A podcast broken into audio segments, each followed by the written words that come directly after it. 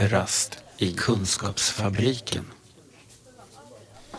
Tänker du på eh, projektet eh, Psykisk hälsa som KSL Just det. har bedrivit i- tillsammans med landstinget. Där Mm. har ju Anita och jag suttit som representanter för NSP och Stockholms län Just det. under hösten. Mm. Ett antal sammanträden i arbetsgruppen som det så heter. Projektet består ju av ytterst en styrgrupp där det är representanter från kommunerna och landstinget. Då. Eh, Det är, för, det är mest verksamhetschefer då på kommunerna som sitter där och det är ju de som ska styra verksamheten och sen finns det ju en arbetsgrupp som ska göra arbetet då. Okej. Hur var det då, att sitta med i den där gruppen? Eh, Det, för första var det ju ett, ett massivt material. Ja, det kan man tro. Stockholms län, det är två miljoner invånare och Ja, Mm. och det här är ju ett, ett sätt, som jag uppfattar det hela, är ju att säkra någon sorts kompetensutveckling som är, ger en bättre em, likvärdighet för vården i hela länet. Och eh, vård och stöd förstås. Så att man kör samma, hyfsat samma utbildningar både inom kommun och landsting och över hela stan. Hur mycket hängde det här ihop med eh, så att säga, den statliga satsningen? Är det helt beroende och utifrån de riktlinjerna som finns i den här överenskommelsen mellan SKL och regeringen eller har man i Stockholm också definierat det här uppdraget större eller på ett annat sätt? Eh, Jag har uppfattat att man ganska väl följer Ja. den nationella inriktningen. Mm. Ja, det är väl logiskt. Mm. Mm. Men just det här att man har jobbat, i, att sätta sig in i det här stora materialet, är ju liksom, det är som en stor matris verkligen, där man tittar både på mål, olika målgrupper men också på liksom olika, eh, vad säger vi, eh, fokusområden. Ja, just det. Ja, det. Och det är de som är angivna i den statliga satsningen, att det är det här ni ska analysera utifrån. Ja. När ni satt med i den där gruppen, hur mycket kunde ni vara med och mm, liksom påverka hur man analyserade? Eller kände ni att ni mest satt och lyssnade eller kände ni att ni faktiskt var en röst som bidrog i vad man skulle komma fram till? Ja, Jag tyckte nog att vi var en part bland övriga parter. Jag upplevde nog att de som satt med i den här arbetsgruppen var väldigt öppna och det talades väldigt mycket, du får rätta mig om jag har fel Anita, men det talades väldigt mycket om att det är viktigt med så att säga patientsynpunkterna innan, innan man går vidare i projektet. Så Mm. Jag tyckte nog att vi hade en reell möjlighet att påverka. Mm. Ja, samtidigt känner man sig ju ganska liten som individ, även om man har sina föreningar bakom sig, för att, just därför att det är så stort. Mm. Området är så stort. Va? Mm. Och eh, mycket arbete under hösten var ju liksom att analysera och se vad, vad är det som finns som vi behöver ha koll på. Eh, olika eh, grupper, statistik, eh, vad görs redan och vad behöver utvecklas. Det var ju mycket så här grundläggande Ah, ja. arbete Mm. som, som gjordes. Men blev Och- det då att ni var med och, och liksom ringade in blinda fläckar lite grann? Ja, i alla fall försökte vi ringa Mm. in blinda fläckar och försökte påpeka, särskilt om det var särskilt utsatta grupper, Mm. kändes det som att, för det är liksom genomgående i, i alla fokusområden, att man tittar. Man ska titta på det. Ja, Mm. och, men sen vilket jag har, i, i dagsläget har jag ingen uppfattning om hur pass vi har lyckats, det har jag inte. Mm. Men, men vi hade ju en lika stark röst tycker jag Mm. som, som de andra som satt i arbetsgruppen. Men vi skulle ju säkert kunna göra mycket mer genom att vi lyfter in kanske egna undersökningar och så. Eh, Och också får idéer kanske utifrån det här arbetet eftersom det här ska pågå till 2020. Och ni Så- kommer ha kvar den här platsen i, det var inte bara 2016 som ni ingick i det här eller är det? Det vet inte vi men vi, vi tror att vi Mm. kommer ha kvar det. Mm. Jag tror inte att de släpper oss utan Nej. jag tror nog vi finns kvar. Ja, men jag tror att vår uppgift blir ju mycket att utifrån det här arbetet inspireras också till att göra kanske egna undersökningar, Mm. att verkligen ta reda på saker från våra medlemsgrupper. Och, så att vi gör inspel om det, Mm. och att det är faktabaserat. Det. Men man kan ju se när man sitter med så här i en process som det här är att eh, alltså det går ju inte gemensamt i länet framåt. Nej. Utan det är ju goda öar här och var. Det såg vi ju väldigt tydligt. Och det finns naturligtvis, precis som Anita sa förut, det finns goda exempel. Och jag menar det svåra med det här projektet är ju att fånga upp alla de här goda exemplen och se hur ska vi implementera det över hela länet? Hur ska Mm. vi få en likvärdig vård, behandling och stödverksamhet? Både när det gäller landstingsverksamheten och den kommunala. Det är det som är det svåra. Vad var det för intresse, vad tycker ni att om, bland de här fokusområdena och utsatta grupper och sådär, var, var det någonting som ni tycker att man fångade väldigt bra och som ska bli intressant att se utvecklingen inom fram, framöver? Eller blev det så tydligt på något område att ni känner wow, här kan vi komma framåt? Jag tror ju barn och unga med psykisk ohälsa är ju ett, ett sådant område. Mm. Eh, Men där tittar man ju, utgår man ju väldigt mycket från det arbete som man gjort på SKL.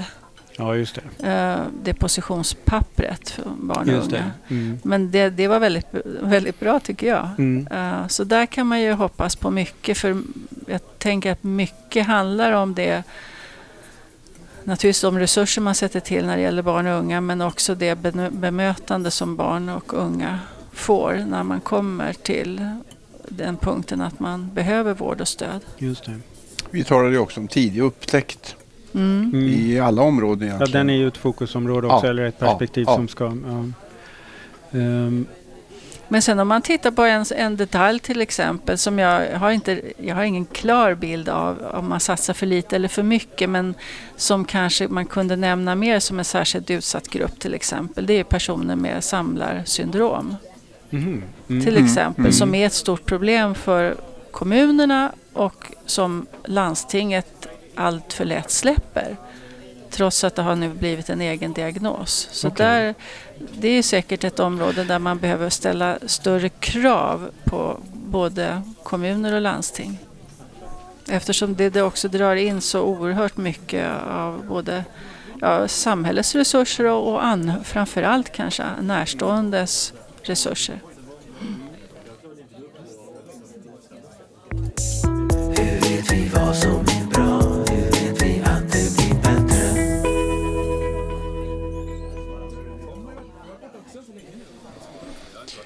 Jag tror exempelvis eh, som man nu har på försök här, här i länet med så kallade akademiska vårdcentraler där man alltså då bedriver forskning samtidigt Mm. som man bedriver vård och behandling. Ska ta på något ställe forskning kring just psykiska behandlingsmetoder och där kan man då få en Vi har, vi har en liten krullig medarbetare här som inte får några särskilda frågor i podcasten men som gör sig hörd ibland. Mm. Nej, men alltså där vi kan få, få reda på så att säga och få lite evidens på det hela. Va? Vi, ska, vi, se, vi ska se här hur det går. Hallå vännen! Kom du med? Du förstår, den här intervjun blir väldigt lång om vi ska hålla på så här. Vi börjar om där lite med de akademiska... Ja, de akademiska vårdcentralerna, ju, där, där pågår ju idag forskning på olika områden och det styrs ju lite grann av de studenter som kommer till de här vårdcentralerna. Men här skulle man ju mycket väl kunna forska i de goda exemplen Mm. och få en evidens på att det här är bra och därmed kunna ha en spridningseffekt. Just det. Eh, Som en mer kliniskt etablerad FoU-verksamhet. Ja, exakt, det. exakt. Mm. För det där är väl också en ingång som är viktig för oss att eh, primärvården faktiskt blir första linjen psykiatri. Att, för det är, ju- tanken är god men man har, det blir lite lätt moment 22. Om man, vill, man har en, en idé om att det är bra men man har inte resurserna därför det finns inte tillräckligt med personal med, med utbildning, eh, psykologer och kuratorer.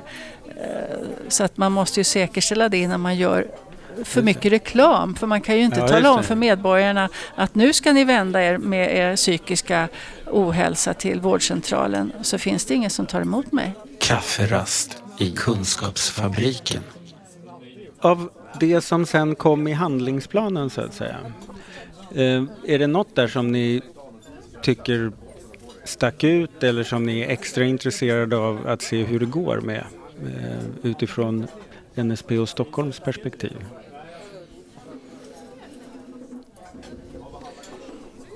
Jag tänker att det är så, alla de här områdena är Mm. jätteintressanta. Alltså det är svårt att, att välja ut en, men ett som är naturligtvis akut det är ju nyanlända förstås. Mm. Där det finns så många olika svårigheter. Och inte minst brist på tolkar Mm. men man, som man väl försöker åtgärda. Men det är ju, det är liksom akuta svårigheter som man bara, man bara måste lösa. Tycker ni att handlingsplanen blev bra? Den blev ju väldigt omfattande och det finns ju då en nackdel med det. Det är att man inte kanske plöjer igenom den Mm. och kommer till skott och ser vad som behöver göras. Ja. Men den är ju, är ju väldigt heltäckande måste vi ju säga. Mm. Ja, det är ju baksidan av att Ja. vara i ett stort län. Ja, just att väldigt mycket är väldigt viktigt för ganska Mm. många.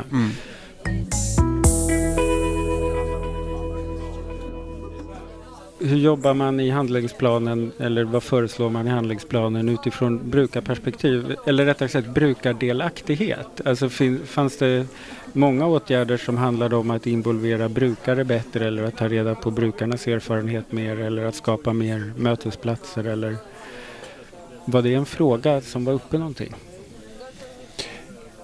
Alltså vi har ju, vi, man har ju pratat mycket om att vi ska ha en möjlighet att sätta oss in i det här.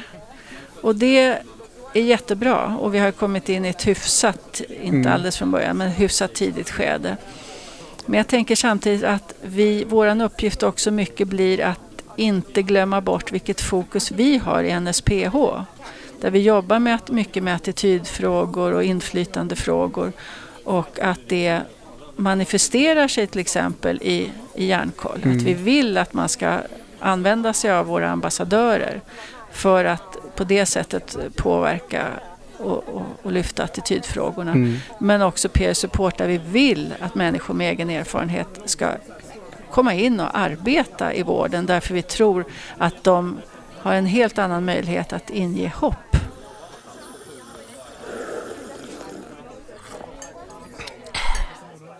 Kafferaster lider mot sitt slut hur gärna man än sitter och surrar om kunskaper och annat och sådär. Eh, jag tackar så hemskt mycket för att jag fick komma till eran kafferast. Tack för att vi fick vara med i din kafferast. Ja, Ja, tack så mycket. Det blir väldigt spännande att höra, lyssna på, inte kanske det här just för oss, men, men det som kommer efter. Vi vet ju kommer- att ni ska träffa eh, Anna Lindskog och Mårten eh, Skogman. Skogman, så det blir spännande att höra vad de har att säga. Som var era motparter kan man säga i, eh, i Eller- det här arbetet. Eller Och medparter. Medspelare kanske vi ska kan säga. väl säga att som var era medspelare i det här arbetet på kommun och landstingssidan. Mm. Men det är ett annat avsnitt. Nu tackar vi för kunskaps... Eh, eh, kafferasten i Kunskapsfabriken är idag till ända.